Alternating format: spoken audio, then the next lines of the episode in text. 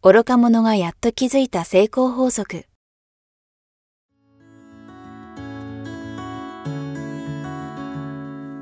学校に行けない子供たちから、オリンピック選手をはじめとするアスリート、企業経営者、マネージャー、新入社員、メンタルサポーターとして20年間にわたり、講演、研修を行ってきた成田義則が、今と未来を変える人生哲学の話をお届けします。視聴者リスナーからの人生相談にもお答えします。こんにちは早川洋平です。愚か者がやっと気づいた成功法則。成田さん今日もよろしくお願いします。よろしくお願いします。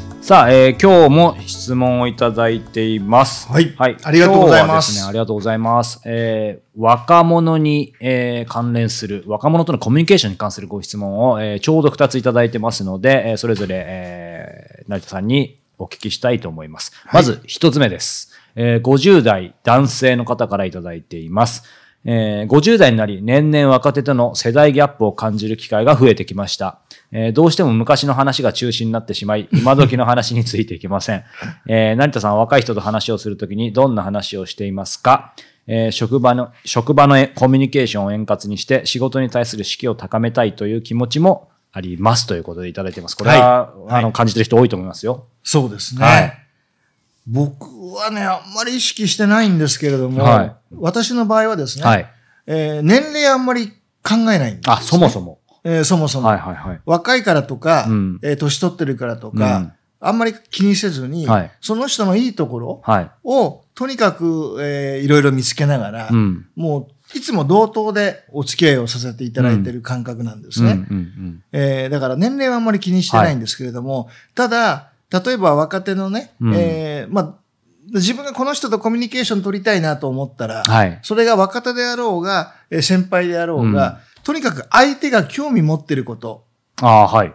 今何に興味を持って、どんなことが好きで、うんはいえーもういろんなことを聞き出す。あ、つまり、直接のコミュニケーションの目的と関係ないことでもいいよ。はいむしろ、むしろその外の方がいいかもしれないですね。はいうん。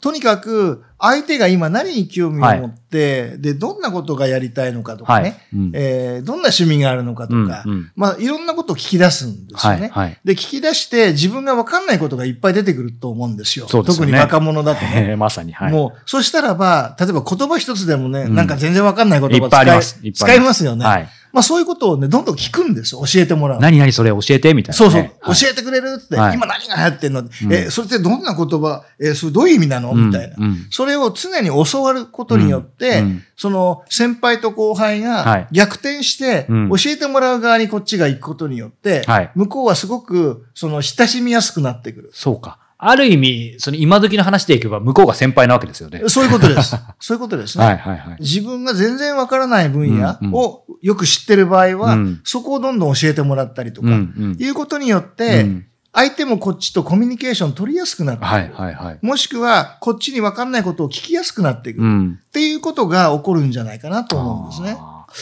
でも確かにね、あ私もあの成田さんと年齢は結構ね、は離れてますけど、結構離れてますはい、よね。結構と言ってしまあ結構ですよね。なんですけど、でもやっぱり初めて出会った時から本当に今の有言実行じゃないですけど、自然な感じですよね。なんかも。う、全然、だから年齢差って考えたことないし、はいあ、早川くんすごいなっていうね。うんうん要は、あ、彼はもう本当いいところ、うんこういうところ、こういうところ、もう素晴らしいなって思いながらうん、お付き合いさせていただいてるんで、うんうん年齢は考えてないですね。うんなんか僕もこうそういうタイプですよってこう言いたいとこなんですけど、はい。なんか元々のものもそうかもしれないし、今は僕も逆に起業してからというか、やっぱりずっと成田さんを含めた、まあ、割とこう結構トップランの方当然上の方が多いので、そうですね。そういう意味では逆にあんまり気にせずやってきたんですけど、ですね。はい。はい。ただ逆に最近やっぱりあの、年齢が下の方とも関わるようになってきて、で、自分は、今の成田さんじゃないですけど、僕は気にしてませんよ、はっはっはって笑いたかったんですけど、うん。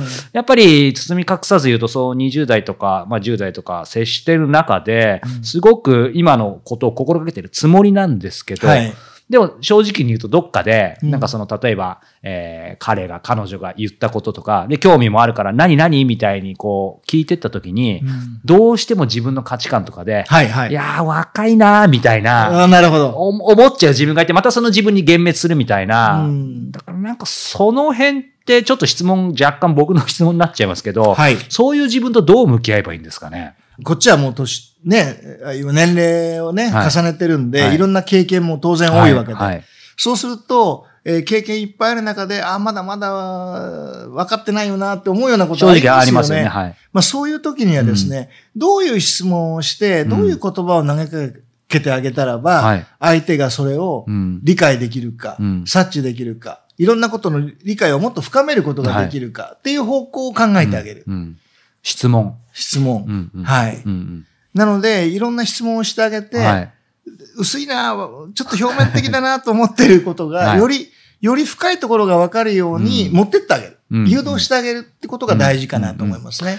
それはもう今までのこの番組でずっと言ってることの応用というか同じことですよね。はい子供と接するときもこの例えばなんかいくつか選択肢を見てどれがいいと思うとか、まあそういうことも一つですよね。そうですねんうんあのーまあ今のところでね、あの相手を興味を持つことはい。に自分も興味を持ってみるっていうことが、まあ一つだと思うんですけども、あの、その中で、まあ、あの、せっかくなんでこれ関連してる質問かなと思うので、はいもう一つ質問いただいているのでいいですか？はい、どうぞ。はい、42歳の男性からいただいています。えー若手の提案について。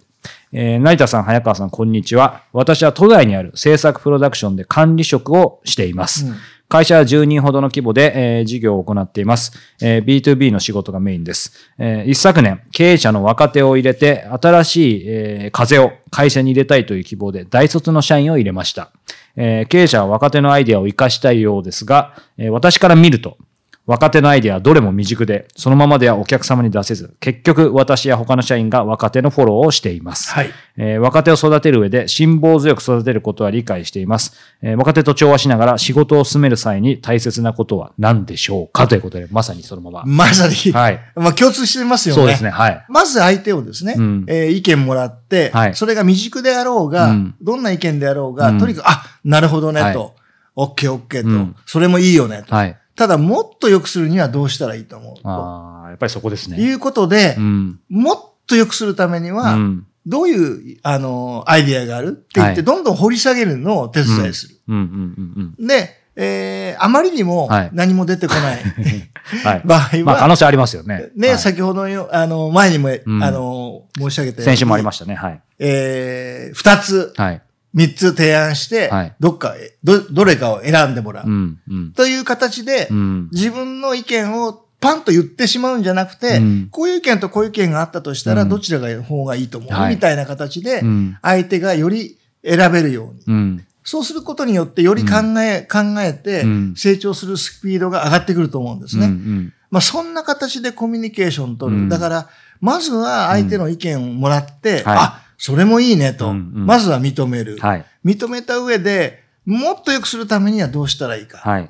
ていう質問を投げかける。うん。で、相手から出てこなければ、こちらからいくつか選択肢をえー提示してうん選、選んでもらう。うんという形で、常に自分の意見をうん、ポンと言うんじゃなくて、相手に選ばせるような、うん。えー方向に持っていくっていう。うんうんまあ、こんな形がいかがでしょうか。なるほど。はい認める、質問する、選んでもらう？選んでもらう。うんはい。この3つのステップ、確かに、すごくなんか明確になりましたけど、あの、ただ、思いました、今。今の中で、はいその形はもちろん大事なんですけど、ね、なんかやっぱりその大前提として、うんあの、次回も込みですけど、やっぱりとにかく相手へのリスペクトというか、そこが、やっぱりまず大事ですよね。形上今のことをやったとしても、リスペクトがないとやっぱ相手に伝わりますもんね。はい。うん。あのーそれはすごく大事で、うん自分よりもね、例えば年齢がすごく、うん。えー下っていう、こう、見下ろす感覚だとね、うんやっぱそれも伝わってしまはい、うんで、はい。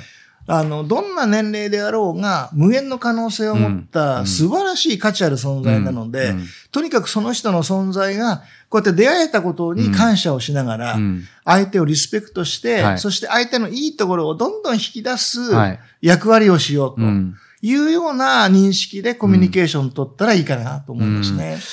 ですよね。これ、でも本当、やっぱり成田さんに僕も今そういう形で、あの、気づかずにというかいろいろアドバイスとかいただいてますけど、いもう本当自然ですよね。もう今あえてこの番組なんです。それも言語化していただいてますけど、はいはい。もうなんかその変な意味じゃもうあんまり意識意識されなくてももうできてるんじゃないですか、成田さんは。うんそう、そうですね。うん。だから一人では絶対人間生きていけないんで、うんそうすると本当に周りにね、いる人にありがたいなっていう思いがないと、はいはいどんな人に対してもうん、すべて意味があるとうん。考えてるんですね。うんだから一瞬、あ、この人苦手って思う人も、うん。うわーって思う人もいるいるんですよ。はいはいはい。いるんですが、あ、これにも意味があると。うん。これはどんな意味だろうと。うん。こういう人に対して僕はどういう態度で、はい。どういうコミュニケーション取るのが理想なんだろうって考えるんですね。うん。だから、もういきなり、ああ、もう最悪と思って逃げようじゃなくてですね、まずは、どんな人に対しても、うんいわゆる、うん、ありがたいなと思って、あ、意味があるんだなと思って接する。うん。う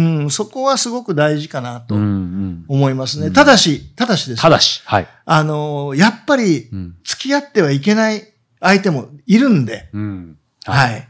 そこはもう感謝しながら、うん。やっぱり遠のくのは大事ですよね。本当にそうですね。この、この、さすがにここはまずいみたいなね。あの、もうね、どんどん どんどん自分がマイナスに引っ張られちゃう人もやっぱいるので、はい。そういう人との縁は、うんああありがたく切らせていただかないうとんいけないんで、うんたとえ家族でも、たとえ家族でもですね、うんはいはいそんな場合があるよっていうのはやっぱり頭に入れておく必要がありますね。うんうんあのーまあ、今家族の話も出てきましたけど、はい。こうね、基本的に成田さんやっぱりその年齢はいい意味ですけど関係ないっておっしゃってたと思うんで、はい。今回はね、この若手への提案、若手へのコミュニケーションについてっていうことで、あの、お話しいただきましたけど、はい今日お話しいただいたことは、やっぱりそれは相手が年上、はい例えば年上のクライアントに対してもどうしてもこう言わなきゃいけないことがあるとか、あと辛抱しなきゃいけないことがある。それはもっと言うと、まあ親とかもそうかもしれないですけど、はいその辺も今の、今日ここでいただいたアドバイスは、基本は一緒なんですかね。ちょっと言い方は変わるかもしれないですけど。言い方が変わるだけですすよね。どっちがいいと思うみたいな感じでもちょっと違うかなと思ったんですけど。要は、あの、先輩に対しては、は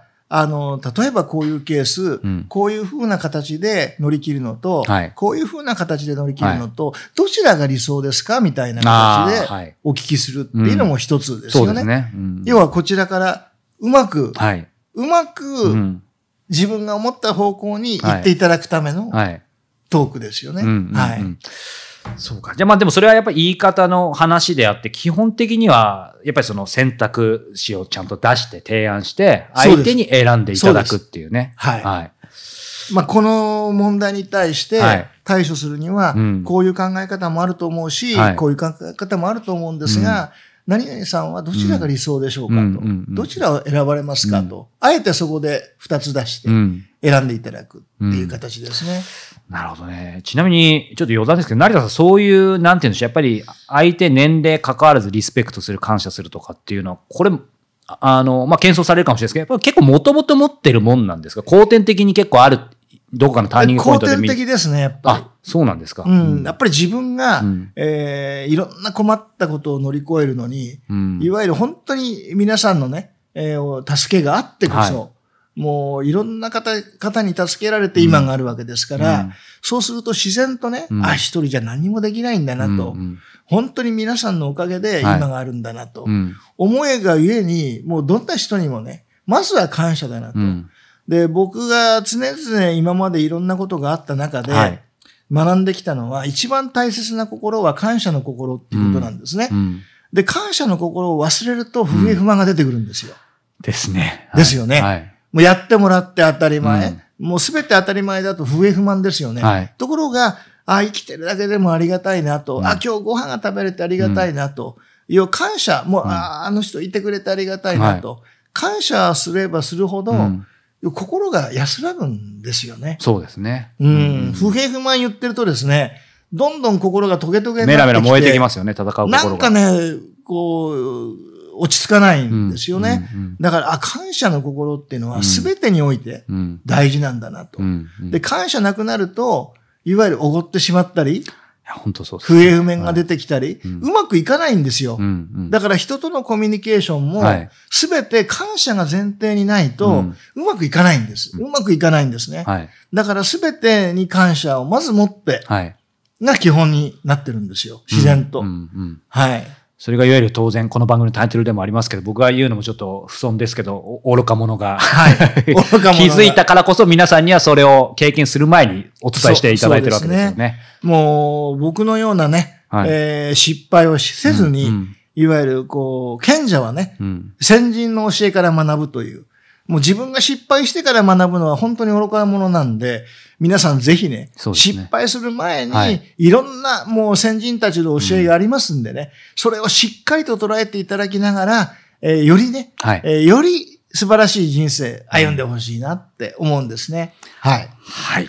ありがとうございます。はい。さあ、えーこの番組では皆様からのご質問、ご感想を募集しております。えー詳しくは、えー概要欄をご覧ください。はい。ということで、成田さん、今日はありがとうございましたあ。りがとうございました。